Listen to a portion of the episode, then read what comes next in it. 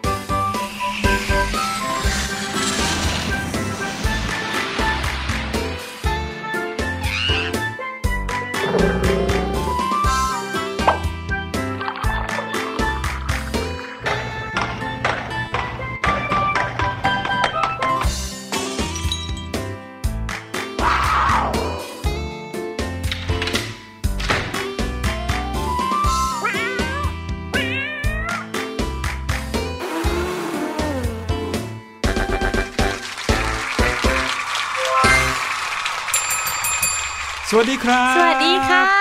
สวัสดีน้อง ๆ ทุก ๆ คนเลยนะครับ รวมไปถึงคุณพ่อคุณแม่ คุณปู่คุณย่าคุณตาคุณยาย ทุกคนในครอบครัวเลย อืม ถ้าเกิดว่าอยู่ด้วยกันนั่งข้างๆ กันก็มาฟังรายการเสียงสนุกไปด้วยกันครับ ดีมากๆเลยค่ะ พวกเรานะคะก็มาพร้อมที่จะทักทายน้องๆนำข่าวสารดีๆ ความรู้แน่นๆคโอ้รับโหแล้วก็เรื่องราวว้าวๆของพี่ลูกเจี๊ยบใช่มาครัฝาบกน้องๆค่ะ ความรู้แน่นๆเนี่ยแน่นเหมือนตัวพี่หลุยแล้วตอนนี้เนื่องจากว่าพี่หลุยก็พูดไปช่วงหลายเดือนที่ผ่านมาเราก็ทำงานแบบ work from home แน่นอนแล้วก็ค่ะเจอกับน้องๆแบบ from home นะอ่าพี่หลุยก็ from studio from home น้องๆก็ก็ ฟัง from home เหมือนกัน ต่างคนต่างอยู่บ้านช่วง work from home เนี่ยนะครับเป็นช่วงที่น้องๆอาจจะไม่ค่อยรู้สึกว่ามีอะไรเปลี่ยนแปลง ใช่ค่ะ เพราะว่าทุกคนปิดเทอมอยู่บ้านอยู่แล้วอืมแค่ขยายเวลาในการปิดเทอมให้มันยาวออกไปค่ะแต่สำหรับคุณพ่อคุณแม่เนี่ยโอ้โห มีความเปลี่ยนแปลงเกิดขึ้นเลยนะครับอืมเพราะว่าไม่ได้ขับรถออกไป เจอกับการจราจรที่ติดขัดนะอืมเวลาในแต่ละวันเนี่ยได้คืนมาเต็มไปหมดเลย โอ้โห เกือบทั้งร้อยเปอร์เซ็นอืมของชีวิตเนี่ยปกติเขาจะออกบ้านเช้าครับกลับบ้านเย็น แต่ว่าตอนเนี้ยอยู่บ้านทั้งวันเลย ใช่เนาะในช่วงสัก 2 เดือนที่ผ่านมาเนาะใช่เมค่ะษายนเนี่ยเต็มๆเลย พฤษภาคมก็เริ่มที่จะผ่อนคลายกันบ้างแล้ว พอเข้ามิถุนายน ตอนนี้คุณพ่อคุณแม่เริ่มกลับมาสู่ ช่วงเวลาของการทำงานคล้ายๆ จะปกติแล้วใช่เพราะว่าเขาค่มีการปลดการล็อกดาวน์เนาะอืมก็ถึงแม้จะมีการควบคุม หรือว่ามาตรการอะไรที่ทำให้การอยู่ร่วมกันในสังคมเนี่ยเกิดระยะห่างบ้างค่ะแต่ชีวิตในการทำอะไรในแต่ละวันเนี่ยก็เริ่มที่จะกลับไปเป็นปกติแล้วอืมแต่ว่าสิ่งที่เปลี่ยนไปคืออะไรรู้ไหมฮะค่ะน้ำหนักที่เพิ่มขึ้นอ้าวในพี่หลุยช่วงเดือนเมษายนพฤษภาคมเนี่ย มันไม่ได้ออกหายไปง่ายสองเดือนใช่ไหมๆโอ้คะที่เก็บสะสมมา จริง ๆ เนี่ย บางคนเขาก็บอกว่า โอ้โห ช่วงที่กักตัวหรือว่า work from home อยู่ที่บ้านเนี่ยอืมน้ำหนักขึ้นไป 5 โลก็มีเพื่อนพี่แนนบอกเหรอครับ เพราะว่าเขาเนี่ยสมมติทำงานตื่นเช้ามาใช่ไหมคะ ก่อนทำงานมีเวลาทำกับข้าว หรือบางครั้งทำงานไปด้วยทำขนมไปด้วยแล้วก็กินไปด้วยอีกครับ ก็คือ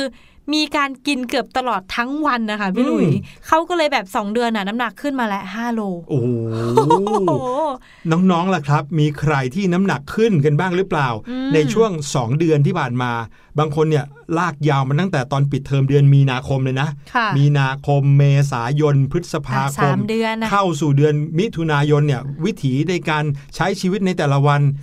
เรียกว่าเหมือนกันหมดเลยโอ้จริงค่ะแถมยังเดินทางออกไปไหนก็ไม่ค่อยได้ด้วยนะครับ คุณพ่อคุณแม่ปกติแล้ว ช่วงปิดเทอมก็มักจะพาเด็กๆเนี่ยออกไปทำกิจกรรมนอกบ้านใช่ไปต่างจังหวัดบ้างไปเจอกับแหล่งเรียนรู้นอกสถานที่ แต่เนื่องจากช่วงที่ผ่านมา ปิดหมดเลย แล้วก็ไม่ให้ไปใช้บริการสถานที่ที่ไหนเลย ส่วนใหญ่เลยอยู่บ้านกันค่ะคือเราพูดเรื่องของ work from home เนี่ยมา2อสเดือนแล้วนะฮะอืมแต่ตอนเนี้ยผลของการ work from home ของคุณพ่อคุณแม่ หรือผลของการที่ไม่ได้ออกไปยืดเส้นยืดสายนอกบ้านเนี่ยชักเริ่มเห็นได้ชัดแล้วค่ะหลายบ้านเนี่ยน้ำหนักเฉลี่ยของสมาชิกในบ้านเยอะขึ้นกันทุกคนเลย โอ้โหไม่อยากจะพูดเลย แน่นอนเลยอะพี่เนนเชื่ออย่างนั้นเลยด้วยนะคะใช่เพราะว่าพี่แนนก็เพิ่มเหมือนกันใช่ไหมอุ้ยพี่หลุยอย่าพูดไป แต่ว่าการ work from home ของพี่แนนเนี่ยอาจจะกลับกันครับอทำให้พี่แนนมีเวลาออกกำลังกายเฉยเลยอะอืมเออก็เลยแบบว่าไม่ได้น้ำหนักขึ้นเหมือนคนอื่นนี่อันนี้แหละครับเป็นสิ่งที่อยากจะคุยกันในช่วงต้นนี้แหละครับค่ะว่าความจริงแล้วสิ่งที่เกิดขึ้นในช่วง2อสเดือนที่ผ่านมาเนี่ยทำให้เราใช้พลังงานในการทำกิจกรรมต่างๆ น้อยลงอืมเนื่องจากว่าสถานที่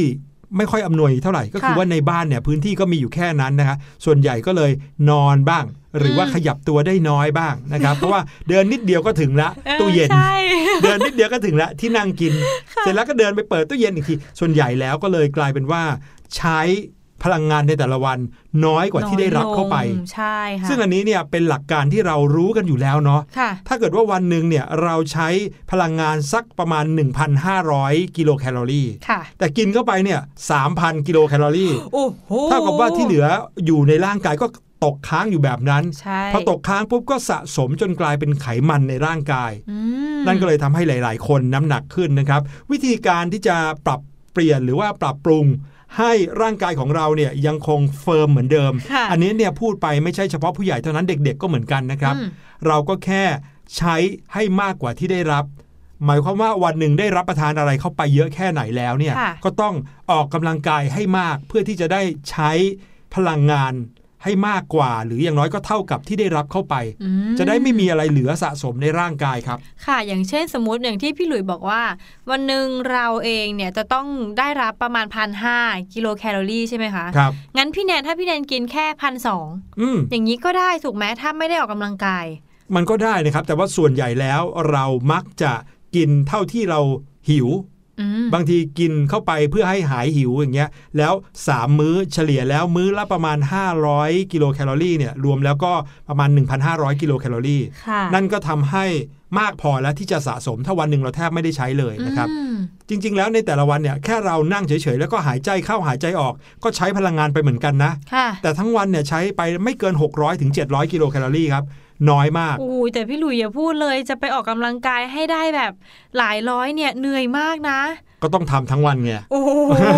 ก็คือทำงานไปด้วยใช่ไหมคะพิมพ์ใช่แล้วก็สควอตไปด้วย เออ ลุกขึ้นมาทำกิจกรรมอะไรที่จะต้องเคลื่อนไหวร่างกายค่ะนะครับ แล้วที่สำคัญเนี่ยผู้เชี่ยวชาญทางด้านการออกกำลังกายเขาก็บอกไว้ว่า การออกกำลังกายในแต่ละวันเพื่อให้พลังงานเนี่ยถูกใช้ไปอย่างถูกต้องจะต้องออกกำลังกายแบบให้มีเหงื่อซึมซึมซึมซึมๆ เหงื่อซึมซึมๆ ใช่ครับ แล้วก็ทำต่อเนื่องสักประมาณ 30 นาทีอืมต่อหนึ่งวันค่ะเรื่องเกี่ยวกับการออกกำลังกายเนี่ยสำคัญมากๆ แล้วจริงเราก็ย้ำน้องๆ ย้ำคุณพ่อคุณแม่มาหลายครั้งแล้วด้วย ใช่ค่ะ เป็นกำลังใจให้ทุกคนเลยนะครับ ที่พบว่าตัวเองเนี่ยน้ำหนักเฉลี่ยขึ้นมาซะแล้ว เอาล่ะ เดือนนี้ก็เป็นต้นเดือนของมิถุนายนครับเดือนหน้าเป็น กรกฎาคมก็จะเริ่มเปิดโรงเรียน มีการอืมเปิดอะไรทั่วไปแล้วเป็นปกติครับอย่างน้อยเดือนเนี้ยถ้าใครที่น้ำหนักเคยขึ้นมา อาจจะทำให้มันคงตัวหรือว่าลดลงไปเลยดีไหมน้องครับผมชวนกันทำกิจกรรมอื่น ๆ ที่จะได้ใช้พลังงานเพิ่มมากขึ้นๆใช่ค่ะอย่างน้อยเนี่ยจะไปไหนมาไหน เช่นจะเดินออกไปซื้อของที่ร้านสะดวกซื้อค่ะก็ใช้วิธีการเดินอืมนะครับ ถ้าไกลนิดนึงไม่ไกลมากเท่าไหร่เดินเอาเดินไปเดินกลับเนี่ยก็จะได้เหงื่อพอสมควรถือเป็นการใช้พลังงานเหมือนกัน ใช่แล้วค่ะ ครับผมเดี๋ยวเราไปฟังเพลงกันสักหน่อยนะครับ แล้วก็ช่วงหน้าก็มาฟังเรื่องราวดีๆ ข่าวสารจากทั่วโลกในช่วง What's Going On ครับ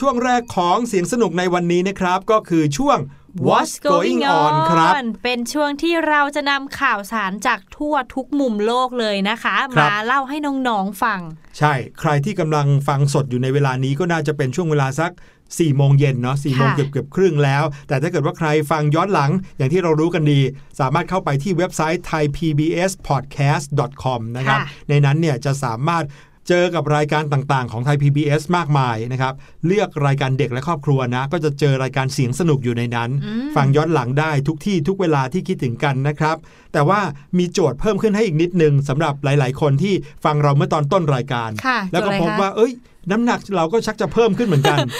คราวนี้ไม่ใช่นั่งฟังเฉยๆละค่ะคราวนี้นั่งฟังไปก็แกว่งแขนไปด้วยหุยจริงๆอ่าออกกำลังกายไปด้วยยังเออแทบยืได้นเลยฟังนะคะยืนฟังแกว่งแขนบ้างลุกนั่งบ้างอืมทำให้เกิดเหงื่อซึมๆ ในช่วงเวลาที่ฟังรายการเสียงสนุกหนึ่งชั่วโมงเต็มเนี่ยพี่หลุยว่าได้นะประโยชน์อะเยอะแยะเลโอ้ยโหหนึ่งชั่วโมงเต็มสมมติ มีช่วงที่ฟังข่าวบ้างครับฟังเพลงบ้างอืมตอนฟังข่าวอาจจะออกกำลังกายแบบช้าอืมๆอ่าเคลื่อนเคลื่อนไหวนิดนึง แต่ว่าเน้นที่กล้ามเนื้อ ใช่ ช่วงไหนที่ฟังเพลงอาจจะออกกำลังกายไปพร้อมกับเสียงเพลงไปเลยแอโรบิกกันไปเลยโอ้โห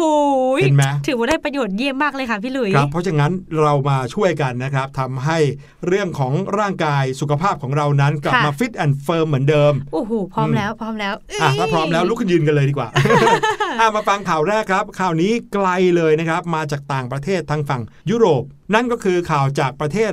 อังกฤษ ถามน้องๆกันดีกว่าค่ะ พี่หลุยคะว่า น้องๆรู้หรือเปล่าว่าตัวเองเนี่ยเริ่มเดินเมื่อตอนอายุกี่ขวบหรือว่ากี่เดือน เริ่มเดินได้เลยใช่ไหมฮะเออหรือว่าเอาเริ่มแบบตั้งไข่ยืนภาษาไทยได้คือตั้งไข่เริ่มยืนกำลังจะครับเดินและยังต้องเกาะขอบบ้างเกาะคุณพ่อคุณแม่บ้างอืมพี่หลุยยกมือเลย อันนี้เคยได้ยินมาครับค่ะเขาบอกว่าเด็กผู้ชายกับเด็กผู้หญิงเนี่ยจะเริ่มเดินได้ไม่พร้อมกันอืมส่วนใหญ่แล้วเด็กผู้หญิงมักจะเก่งกว่า เริ่มเดินได้ก่อน ยืนได้ก่อนเดินได้ก่อนตั้งแต่อายุประมาณเกือบเกือบๆหนึ่งขวบอ่าแต่สำหรับเด็กผู้ชายบางคนเนี่ยนะครับเริ่มเดินได้ก็ต้องหลังหนึ่งขวบไปแล้วอือืมมบางคนหนึ่งขวบสองเดือนไปแล้ว ถึงจะค่อยเริ่มเดิน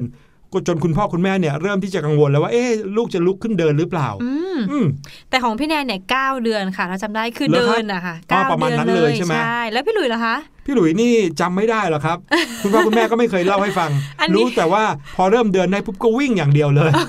อันนี้ไม่รู้ว่าคุณแม่ภูมิใจอะไรชอบเล่าให้ฟังมากเลยว่าแนนเนี่ยเดินเร็วมากเลยนะอืมเนี่ยเก้าเกือบเก้าเดือนเนี่ยก็เดินแล้วอืมอะไรประมาณเนี้ยค่ะ ก็เลปยกเป็นติการก็ต้องโม้สักสิบเดือนขึ้นไปถึงจะเริ่มยืนใช่เริ่มเดินกันค่ะแล้วแต่ทำไมครับ แต่ว่าข่าวนี้ค่ะ เป็นเรื่องราวของทารกน้อยคนหนึ่งค่ะ เขาก็เดินเหมือนกันกำลังจะลุกขึ้นเดินแล้วแต่ว่าเขาใช้เวลาไม่ต้องนานเหมือนเราอะพี่หลุยครับเขาใช้เวลาที่การแบบเรียนรู้ร่างกายแล้วก็ลุกขึ้นมาเนี่ย แค่เพียง 8 สัปดาห์ หรือว่าเดี๋ยวนะ2เดือนเอง 8 สัปดาห์ก็คือ 2 เดือนเนี่ยเหรอ ใช่ค่ะ เดี๋ยวนะอายุเพียงแค่ 2 เดือน เริ่มยืนแล้วเหรอครับ ใช่แล้วค่ะ หนูน้อยลุลาชาวอังกฤษคนนี้นะคะ แตกต่างจากเด็กทั่วไปเลย ถ้าอย่างที่พี่หลุยพูดเมื่อกี้ว่า ทั่วไปแล้วผู้หญิงอะ จะอยู่ที่ประมาณ9ถึง12เดือนอ่า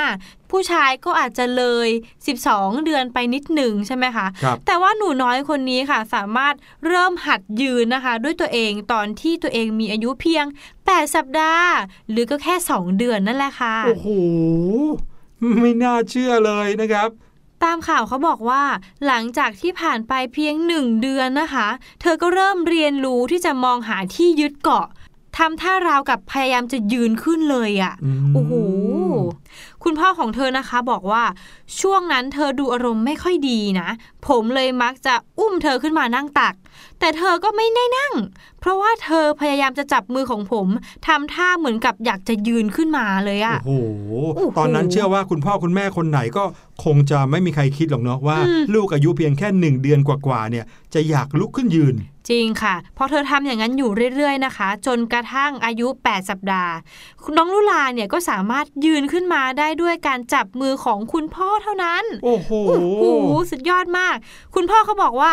ผมและแฟนเนี่ยตกใจมาก ที่เห็นเธอยืนขึ้นมาแล้ว เพราะว่าก่อนหน้าเนี้ยผมเคยหาข้อมูลมาเขาบอกว่าเด็กจะเริ่มรับน้ำหนักการยืนได้ตอนอายุ 9 เดือน แต่ตอนนี้เธอเพิ่ง 2 เดือนเองอะพพ อผมเอาเรื่องเนี้ยไปบอกกับคุณแม่ แม่ของผมเองก็ตกใจเหมือนกัน และเธอยังบอกว่าตัวผมหรือว่าพี่น้องคนอื่นๆ อีก 3 คนเนี่ย ก็ไม่เคยมีใครเนี่ยทำได้แบบนี้มาก่อนเลย โอ้โห ดูสิครับ ภาพในข่าวที่ปลุยเห็นอยู่ตอนเนี้ยน้องลุลาคนนี้กำลังยืนอยู่จริง ๆ ด้วยนะครับอุ้ยน่ารักขนาดมากๆที่เลยบนค่ะศีรษะเนี่ยยังไม่มีผมเลยนะโอ้จริงอายุค่ะเพียงพี่หลุแค่ย2เดือนกว่าๆเท่านั้นเอง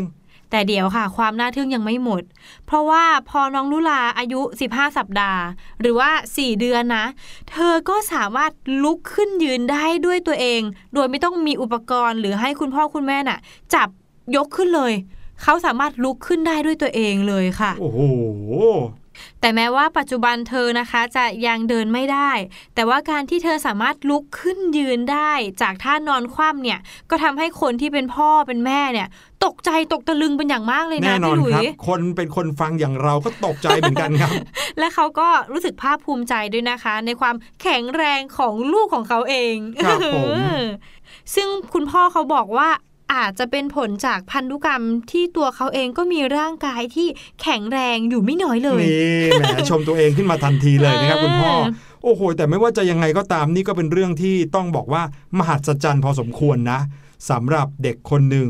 นะครับที่อายุเพียงแค่ 2 เดือนเท่านั้นก็เรียนรู้ที่จะลุกขึ้นยืนแล้ว หรือว่าตอนที่เขาอยู่ในบ้านเนี่ย สายตาเขามองเห็นเนี่ยเห็นทุกคนเดินทุกคนยืนกันหมดเลยเขาก็เลยอยากจะยืนเร็วๆนะฮะแต่แต่ว่ามันน่าจะเป็นเรื่องยากนะคะ พี่หลุยครับเพราะว่าเห็น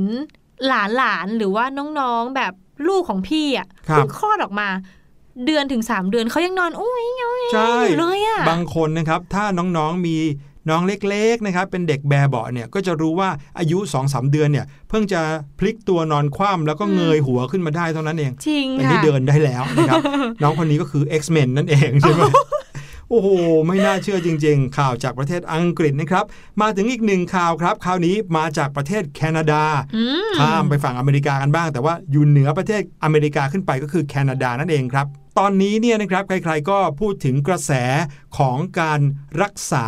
ป่าอืมปลูกต้นไม้ หรือทำให้เกิดพื้นที่สีเขียวกันมากขึ้น ค่ะอย่างที่เราเคยอ่านข่าวที่ประเทศปากีสถานใช่ที่เขาจ้างคนตกงานไปปลูกป่าเลยใช่เป็นครัล้าบนล้านล้านล้านล้านล้านล้านต้นเลย ใช่หรือบางทีก็มีการ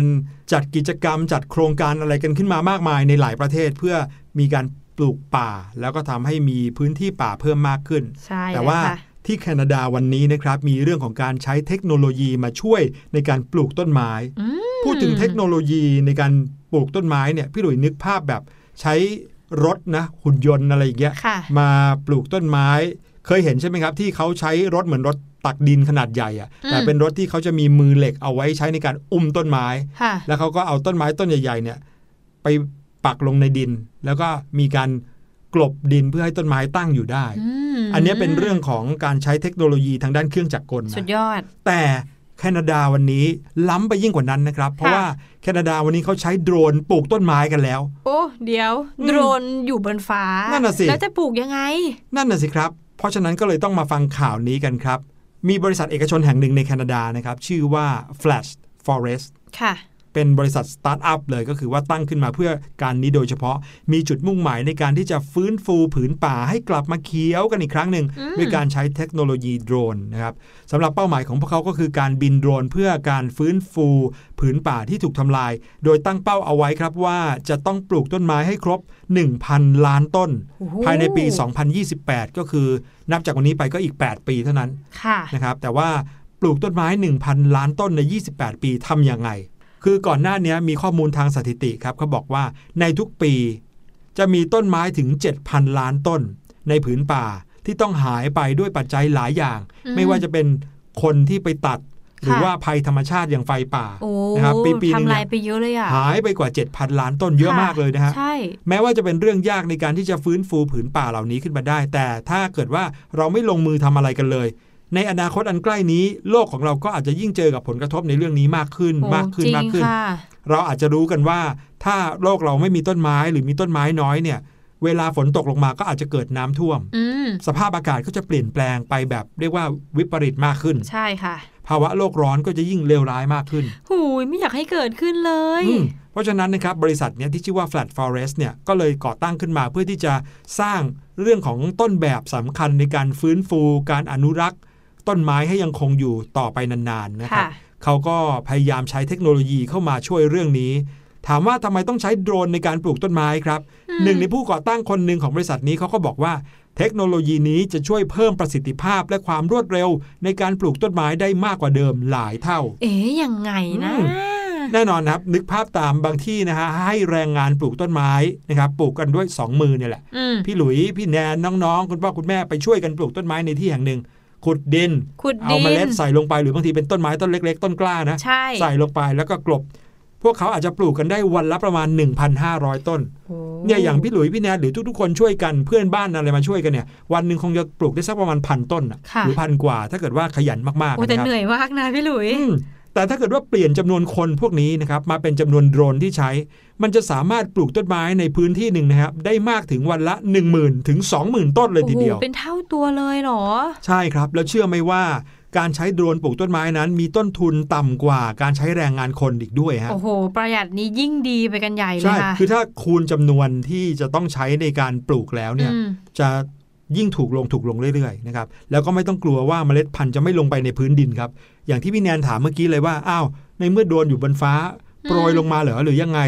นั่นต้นไม้สิคจะถูกปลูกได้ยังไงนะครับโดรนของพวกเขาเนี่ยทำการติดตั้งอุปกรณ์ยิงเมล็ดพันธุ์ครับโอ้มันไม่ใช่ว่าเป็นการปิ้วไปเลยเหรอโปรยลงมาจากฟ้าแล้วให้มันหล่นลงมาบนพื้นไม่ใช่นะครับ เป็นการยิงต้นไม้ปุ๊บปุ๊บปุ๊บปุ๊บปุ๊บลงมา เหมือนยิงลูกกระสุนน่ะโอ้โหนะครับ ดังนั้นก็เลยไม่ใช่การแค่หว่านเม็ดไปรอบๆ แต่มันคือการยิงเมล็ดพันธุ์ทะลุลงมาในดินเลย โอ้โหนี่ ดังนั้นเนี่ยโดรนเขาก็ไม่ได้บินสูงนะโดรนเขาก็บินเตี้ยๆเนี่ยแหละค่ะแล้วก็บินไปก็ยิงตุบตุบตุบตุบตุบตุบไประหว่างทางแบบนี้ แต่ว่าอ่าเมื่อกี้อย่างที่พี่หลุยบอกว่าเครื่องนั้นน่ะเครื่องก่อนหน้านี้นะอ่าที่มันเป็นอ่าขุหุ่ดนใช่ยไหมนต์อืมขุดแล้วมันมันเป็นต้นเลยอะครับแต่นี้เป็นเมล็ดใช้อย่างเมนี้ล็ดลงไป อย่างนี้มันจะโตช้ากว่าไหมคะ หรือว่าแบบมันจะมีสิทธิ์ที่มันไม่ขึ้นอย่างนี้ไหมอะทุกอย่างเนี่ยจะต้องมีค่าเฉลี่ยครับ ถ้าเกิดว่าเรา ทำไปทั้งหมด 100 ต้นค่ะ100 เมล็ด มันก็อาจจะมีแค่สักจำนวนหนึ่งสักไม่ถึง 10 เมล็ดที่มันอาจจะไม่โตขึ้นมาบ้างอืมได้เหมือนกัน แต่ถ้าเทียบกับจำนวนที่เราทำไปเนี่ยก็ถือว่าคุ้มค่านะครับค่ะพันธุ์ต้นไม้ที่พวกเขาเลือกปลูกเนี่ยก็จะเป็นต้นไม้ที่สามารถเก็บความชุ่มชื้นเอาไว้ได้นานอืมอันนี้ก็จะเป็นสิ่งที่จะมาช่วยให้ เมล็ดเนี่ยสามารถที่จะเจริญเติบโตได้ดีไม่ว่าจะอยู่เลยในค่ะพื้นที่ไหนนะครับทนต่อสภาพอากาศเลวร้ายได้ แล้วก็ดีต่อสภาพแวดล้อม เพื่อให้ผืนป่าที่ฟื้นฟูเนี่ยกลับมามีความยั่งยืนได้อืมนะครับหลังจากที่ทำการหว่านเมล็ดหรือพูดง่ายๆยิงเมล็ดลงไปในพื้นดินปิ้วพวกเขาก็จะมีการลงไปเก็บข้อมูลในพื้นที่ครับ สังเกตการเจริญเติบโตของต้นไม้เหล่านั้นในช่วง 2 เดือนแรกอืมไปดูกันเลยว่าในพื้นที่ที่ยิงเมล็ดพันธุ์ลงไปในดินแล้วเนี่ยสองเดือนผ่านไปเป็นยังไงบ้างค่ะ1ปีผ่านไปเป็นยังไงบ้าง 3 ปี 5 ปีผ่านไปเป็นยังไงบ้าง คล้ายๆ กับเป็นการทำวิจัยระยะยาวเลยจริงค่ะนะครับก็เรียกได้ว่าพวกเขาก็วางแผนมาโดยเฉพาะแล้วแหละ เพื่อที่จะฟื้นฟูธรรมชาติในระยะยาวนี้มาอย่างดีเลยนะครับ แล้วก็เมล็ดพันธุ์ที่เขาเอามาใช้ยิงด้วยโดรนเนี่ยนะครับ ก็ไม่ใช่เมล็ดเล็ก ๆ เท่ากับเมล็ดอะไรที่เราเห็นนะ เป็นเมล็ดที่ค่อนข้างใหญ่พอสมควรอ๋อนะครับ สำหรับพื้นที่แรกของโครงการนี้นะครับพวกเขาก็เริ่มจากการฟื้นฟูผืนป่าทางตอนเหนือของเมืองโตรอนโต ประเทศแคนาดาก่อน ซึ่งก็ได้รับความเสียหายจากไฟไหม้ป่าไปสำหรับอืมพื้นที่นี้นะฮะค่ะเขาก็เลยตั้งใจจะปลูกให้งอกงามขึ้นมาทดแทน 40,000 ต้นนะภายในปีนี้เนี่ยเขาต้องการจะให้ปลูกได้ถึง 40,000 ต้น แล้วก็ตั้งเป้าว่ามันจะครบ 1,000 ล้านต้นในอีก 8 ปีข้างหน้านี้ครับค่ะอื้อหือสุดยอดไปเลย ขอบคุณข้อมูลดีๆ จากหลัดไบเบิลด้วยนะครับ ที่ได้เอาเรื่องราวความตั้งใจของคนกลุ่มหนึ่งมาเล่าให้พวกเราได้ฟังกันครับ มาถึงข่าวสุดท้ายกันดีกว่านะคะ รอบนี้ก็เป็นการกระทำของบุคคลที่เรียกว่าเป็นฮีโร่เลยก็ได้อืมแต่ว่าไม่ได้ช่วยคน รอบนี้เขาช่วยสัตว์ค่ะ แต่ว่าการเป็นฮีโร่ของเขาเนี่ยกลับกลายเป็นคนทำผิดกฎหมายเฉยเลย อ้าว ยังไงล่ะครับ ต้องเล่าเรื่องราวให้ฟังก่อนนะคะ น้องๆว่า มีชายชาวออสเตรเลียคนหนึ่งนะคะเขาเนี่ยกำลังจะโดนค่าปรับเนี่ยเป็นเงินแบบมหาศาลมากๆเลย เพราะว่าตัวเขาเองเนี่ยนะคะ ลงไปว่ายน้ำในทะเล เพื่อช่วยวานที่มันติดอยู่ที่ตาข่ายดักฉลามใกล้กับชายฝั่งเองค่ะ ถูกต้องครับ ข่าวนี้เนี่ยอย่างที่บอกมาจากประเทศออสเตรเลียค่ะ ที่ชายฝั่งของประเทศออสเตรเลียในทะเลเนี่ยนะครับเขาก็จะมีตาข่าย เอาไว้ตาข่ายหนึ่งอืมตาข่ายเนี่ยเขาเป็นเหมือนกับทุ่นที่เวลาน้องๆ ไปเที่ยวตามพัทยาเนี่ยก็จะเห็นทุ่นอยู่บนทะเลกำหนดขอบเขตว่าให้เล่นน้ำเฉพาะได้ตรงนี้ถูกไหมค่ะแต่ถ้าเกิดว่าเป็นที่ออสเตรเลียเนี่ยเขาจะเอาทุ่นนั้นน่ะขึงตาข่ายเอาไว้ใต้น้ำอืมเป็นตาข่ายเอาไว้ดักปลาฉลาม หมายความว่าเจ้าฉลามที่เขาอยู่ตรงแถวแถวๆบริเวณนั้นน่ะจะได้ผ่านตาข่ายเข้ามาทำอันตรายกับผู้คนไม่ได้อืมทีนี้เนี่ยก็แน่นอนครับเมื่อเป็นตาข่ายเอาไว้กันเนี่ยก็ไม่ได้กันแค่ฉลามอยู่แล้วบังเอิญวันนั้นมีเจ้าวานตัวหนึ่งตัวใหญ่เบิ่มเทิมเลยนะครับค่ะมาติดเข้ากับตาข่ายนั้นใช่แล้วก็แล้วไม่สามารถหนีไปไหนได้ เพราะว่าติดแล้วเหมือนกับครีบของเขาหรืออะไรเงี้ยก็ไปติดอยู่ตรงตาข่ายนั้นนะครับค่ะแน่นอนครับเจ้าวานตัวนั้นเขาก็เป็นไงอะ โชคร้ายวันโชคร้ายติก็ดอรู้สึยู่กที่เหมือตานข่าย อยากจะหนีออกไปใช่หรือค่ะว่ามันก็ดิ้นมันก็ครับดิ้นเนาะก็เสือกกระสนแบบว่า อยากจะเอาตัวเองเนี่ยออกจากตาข่ายนั้นนะคะครับซึ่งตามภาพข่าวเนี่ยที่หนุ่มชาวออสเตรเลียเนี่ยนะคะที่เขาเก็บภาพได้เนี่ยจากโดรนที่บินอยู่ตามชายฝั่งของเมืองโกลด์โคสต์เนี่ยแหละ เมื่อสังเกตเห็นว่าชายหนุ่มคนเนี้ยนะคะกำลังเข้าไปช่วยก็คือตัดสินใจกระโดดจากเรือที่ตัวเองอยู่เนี่ยนะคะ เข้าไปช่วยมัน เขาบอกว่า เมื่อผมเห็นวานก็คิดได้ว่ามันเจ๋งไปเลย แต่พอผมเห็นว่ามันน่ะติดตาข่ายอยู่ ผมก็คิดว่ามันไม่เจ๋งแล้วแหละ ง่าย ๆเลยคือผมพยายามจะไปช่วยมัน อืมแต่ว่าก่อนที่เขาจะตัดสินใจลงไปปลดตะข่ายให้เจ้าปลาวานนะคะ เขาก็ได้โทรไปแจ้งกรมวิชาการเกษตรและการประมงรัฐควีนแลนด์แล้ว แต่ว่าตัวเขาเองเนี่ยคิดว่าคงจะไม่ทันแน่ ๆ เลย เขาก็เลยกระโดดลงไปช่วยเจ้าวานเองเลยค่ะ ครับผมเล่าให้น้องๆฟังอย่างนี้ครับว่าทำไมคนคนหนึ่งที่ลงไปช่วยวานถึงได้กลายเป็นคนผิดกฎหมายได้ค่ะก็เพราะว่ามีกฎหมายอยู่ที่รัฐควีนสแลนด์หรือว่าในประเทศออสเตรเลียเนี่ยเขาบอกว่าห้ามคนเข้าไปว่ายน้ำหรือเข้าไปใช้พื้นที่ในระยะ 20 เมตร ใกล้ตาข่ายครับอืมพูดง่าย ๆ ว่าห้ามเข้าไปใกล้ๆตาข่ายเลยนั่นแหละเพราะอาจจะได้รับอันตรายได้ ถ้าเข้าไปใกล้ๆตาข่ายเนี่ย ตัวเองก็อาจจะได้รับอันตราย หรือตาข่ายนั้นก็อาจจะเสียหายค่ะก็เรียกว่าเป็นความเสียหายของรัฐเลยก็ว่าได้อืมดังนั้นเลยมีกฎหมายคุมเอาไว้ว่า ถ้าใครไปอยู่ใกล้ๆแถวนั้นเนี่ยถือว่าผิดกฎหมายแล้วก็จะต้องถูกปรับเป็นเงินเยอะมากเลยนะครับถ้าเกิดว่าเป็นเงินไทยก็ประมาณถึง 9 0 0แสนกว่าบาทอื้อหือนะครับ แต่ว่าชายคนนี้พอเขาเห็นเจ้าวานติดอยู่ที่ตาข่ายนั้นแล้วเนี่ย ก็เหมือนกับเป็นปลาที่ติดอวนอะอย่างเงี้ยเขาก็เลยตัดสินใจลงไปช่วยโดยไม่ได้คิดถึงเรื่องนี้เลยนะครับค่ะแน่นอนว่าตามกฎหมายเขาก็ต้องถูกปรับครับ เพราะว่าตามกฎหมายแล้วเขาผิดถึง 2 ข้อหาเลยนะ ก็คือว่าเข้าใกล้ตาข่ายในระยะ 20 เมตร แล้วก็เข้าใกล้วานในระยะ 20 เมตรด้วยโอ้โหนะครับก็คือเป็นความผิดทางกฎหมาย แต่ว่าเพื่อการช่วยเหลือเจ้าวานเหล่านี้แล้วเขาก็เลยรู้สึกว่าเหมือนจะไม่ต้อง เสียค่าปรับตรงนี้ค่ะถูกไหมครับ ก็คือได้รับแค่การตักเตือนเท่านั้นเองนะครับ จริง ๆ แล้วเนี่ยเขาก็เป็นฮีโร่แหละเนาะอืมแต่ว่าด้วยกฎหมายที่เขาก็ป้องกันเราด้วย แล้วก็ป้องกันสิ่งที่ป้องกันเราอะตาข่ายนั้นอะก็ต้องให้ทุกคนทำตามครับกฎนั้นๆค่ะอืมทำให้พี่หลุยนึกถึงเรื่องพันท้ายนรสิงห์ยังไงก็ไม่รู้ฮะอืมเดี๋ยวเอาไว้เดี๋ยวพี่หลุยมาเล่าให้ฟังนะครับว่าค่ะ เรื่องพันท้ายนรสิงห์เนี่ยเป็นยังไงอืมแล้วทำไมถึงได้เหมือนกันกับเรื่องคนคนนี้เลย ที่เขาโดดน้ำลงไปช่วยวาน แต่ก็กลายเป็นคนผิดกฎหมายซะอย่างนั้นค่ะนะครับนี่ก็คือข่าวจาก Daily Mail ประเทศอังกฤษครับ ค่ะ เดี๋ยวให้น้อง ๆ ไปพักฟังเพลงเพราะๆสักครู่นะคะ ช่วงหน้าเดี๋ยวมาพบกับพี่ลูกเชฟในช่วงรู้หรือไม่ค่ะ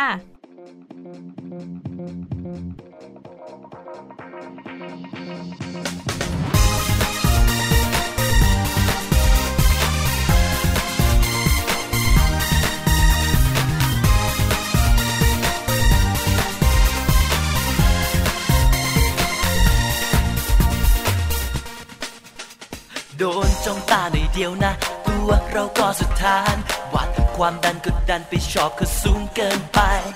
กลัวรอบเอวไม่กระชับ ทักเขาจะผลักไส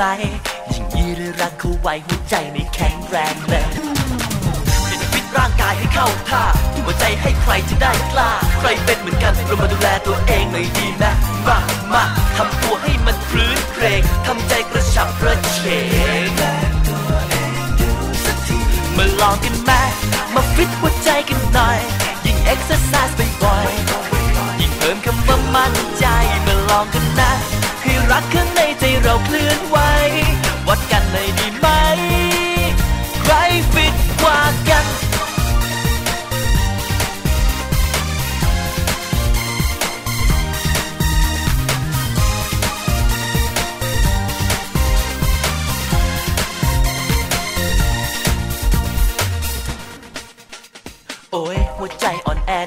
นะแก้ไขกันสักนิดคิดให้ใครมามองทุกอย่างเราต้องดูดี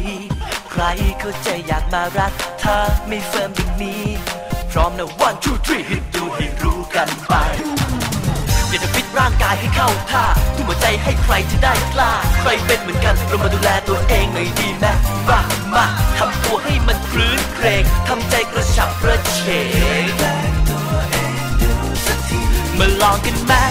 มาฟิตหัวใจกันหน่อย ยิ่งเอ็กซ์ไซส์บ่อยๆยิ่งเพิ่มคำว่ามั่นใจมาลองกันนะ ให้รักข้างในใจเราเคลื่อนไหววัดกันเลยดีไหม ใครฟิตกว่ากัน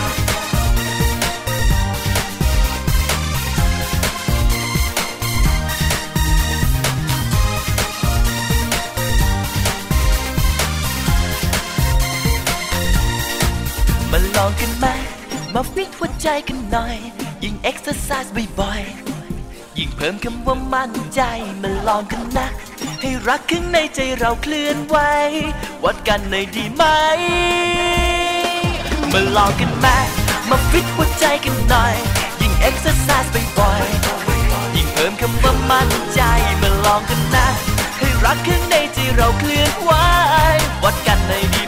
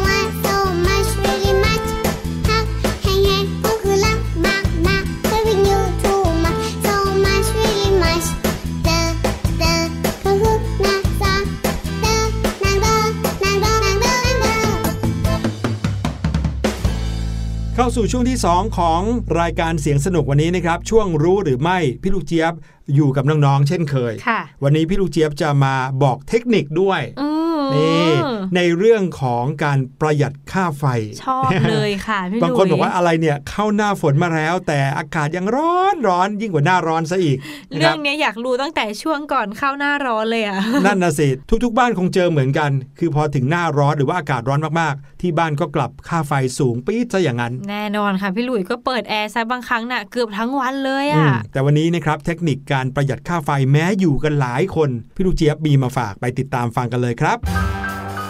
รู้หรือไม่กับพี่ลูกเจี๊ยบ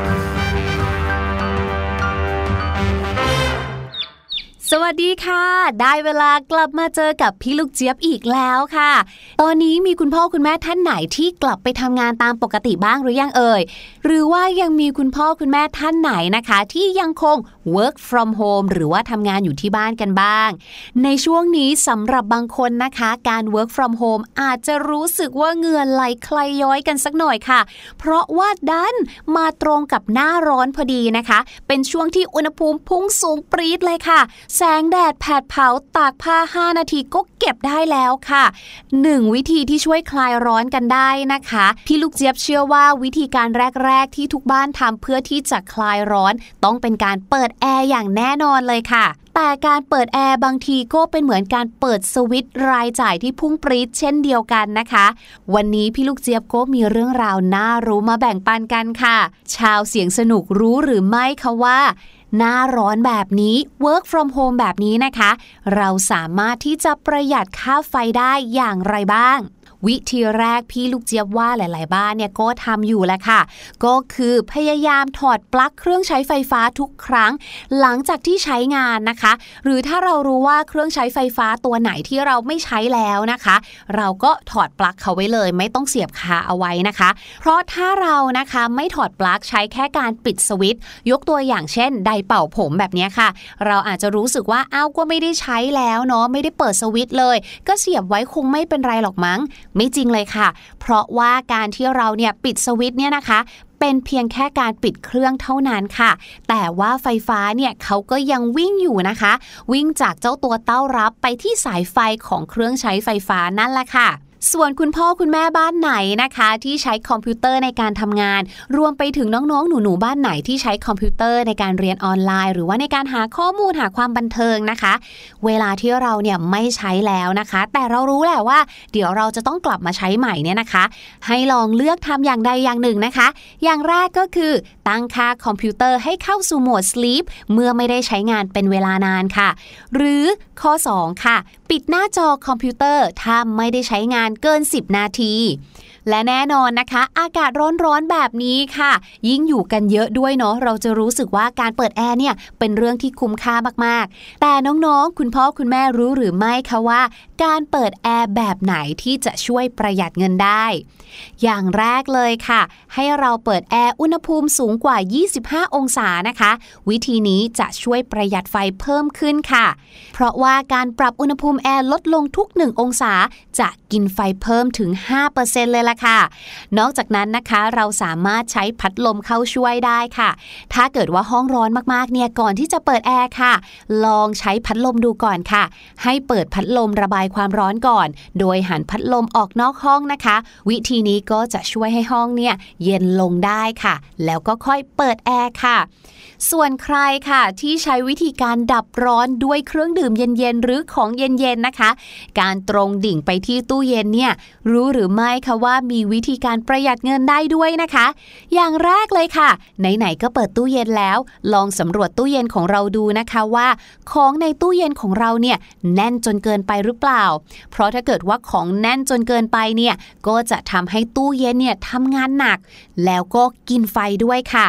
และอย่าเปิดตู้เย็นบ่อยๆ ค่ะ อยากจะกินอะไรเนี่ยถามคนในบ้านเลยค่ะว่า เนี่ยเดี๋ยวเราจะไปที่ตู้เย็นนะ มีใครจะเอาของจากในตู้เย็นอีกบ้าง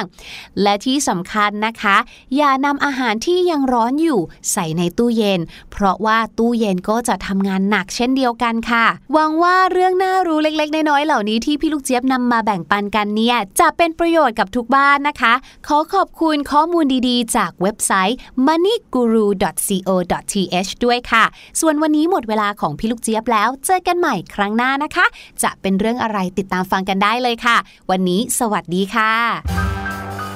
รู้หรือไม่กับพี่ลูกเจี๊ยบ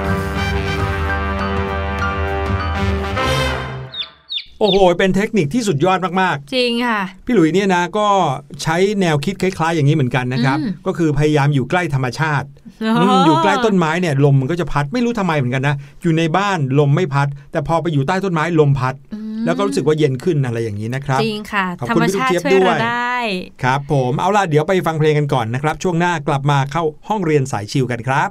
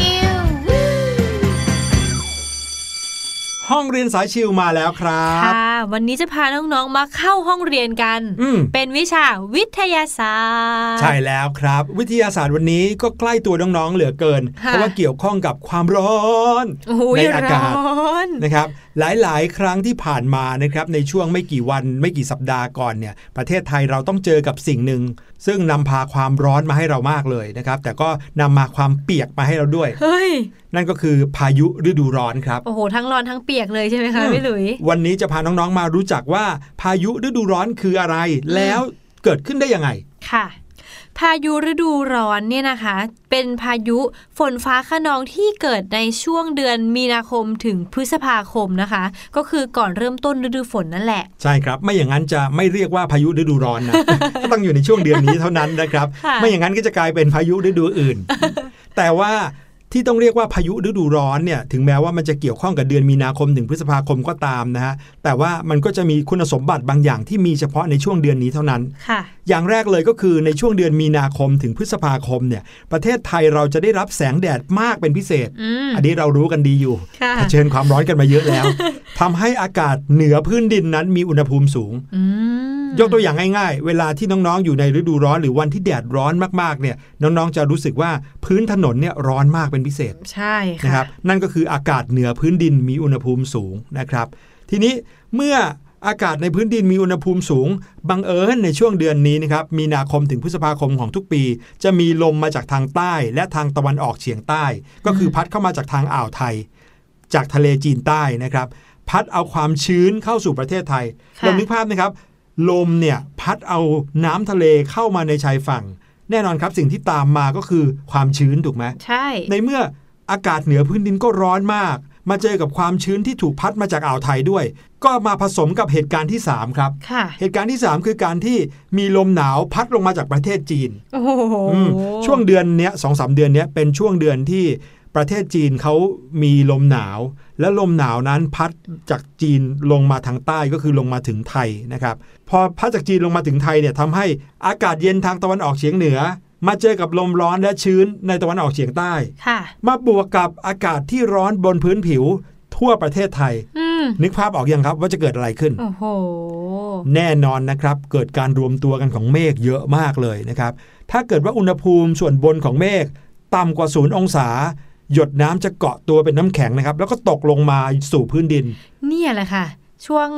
สองสามอาทิตย์ก่อนอะอืมที่เลยที่บ้านพี่แนนครับมีลูกเห็บตกลงมาแบบเยอะมากถูกแล้วก็ต้องลูกครับใหญ่ด้วย ลูกเห็บเนี่ยเกิดขึ้นมาเพราะสาเหตุนี้เลยนะครับค่ะก็คือว่าบนฟ้าสูงสูงๆเนี่ยอากาศเย็นอืมแต่บนพื้นเนี่ยอากาศร้อนมากค่ะแล้วมาเจอกับความชื้นมาบวกกันเข้าก็เลยกลายเป็นลูกเห็บตกลงมาโอ้โหนะครับ มาเจอกับขั้นตอนทีสี่ 4 นะครับ กระแสลมเย็นและร้อนมาปะทะกันทำให้เกิดอากาศแปรปรวนฉับพลันนะครับ เมื่ออากาศแปรปรวนฉับพลันเหนือพื้นโลกเนี่ย ก็เลยกลายเป็นพายุครับอื้อหือตกลงมากลายเป็นฝนมีลมพัดรุนแรงหลังนี่คาแหละปิวคือไปเลย พายุฤดูร้อนที่พูดถึง โอ้โห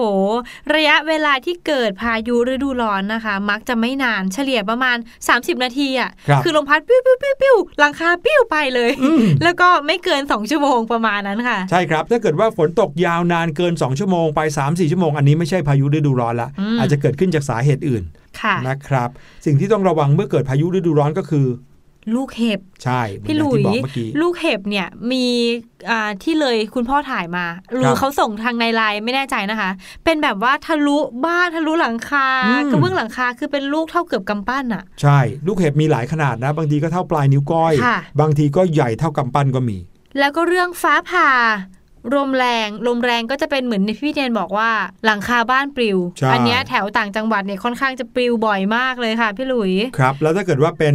ตรงบริเวณพื้นที่ที่มีการระบายน้ำไม่ค่อยดีนะ เจอพายุฤดูร้อนเข้าไป น้ำท่วมฉับพลันขึ้นมาได้เลย จริงค่ะ โอ้โห นั่นก็คือที่มานะครับ แล้วก็เหตุผลของการเกิดพายุฤดูร้อน หวังว่าน้องๆคงจะนึกภาพออกแล้วว่า เอ๊ะทำไมลมพัดแรงๆเนี่ยถึงได้มาช่วงนี้ประจำเลย ใช่นั่นก็เพราะสาเหตุอย่างที่เล่าไปนะครับ ทั้งหมดนั้นก็คือสิ่งที่เราเอามาฝากกันในช่วงห้องเรียนสายชิลใช่แล้วค่ะ และรายการเสียงสนุกในวันนี้ก็หมดเวลาลงเรียบร้อยครับ ใช่แล้วค่ะ วันนี้พี่แนนกับพี่หลุยต้องขอตัวลาน้องๆไปก่อนแล้วค่ะ พบกันใหม่วันพรุ่งนี้ค่ะ สวัสดีค่ะสบัดจินตนาการ สนุกกับเสียงเสริมสร้างความรู้ในรายการ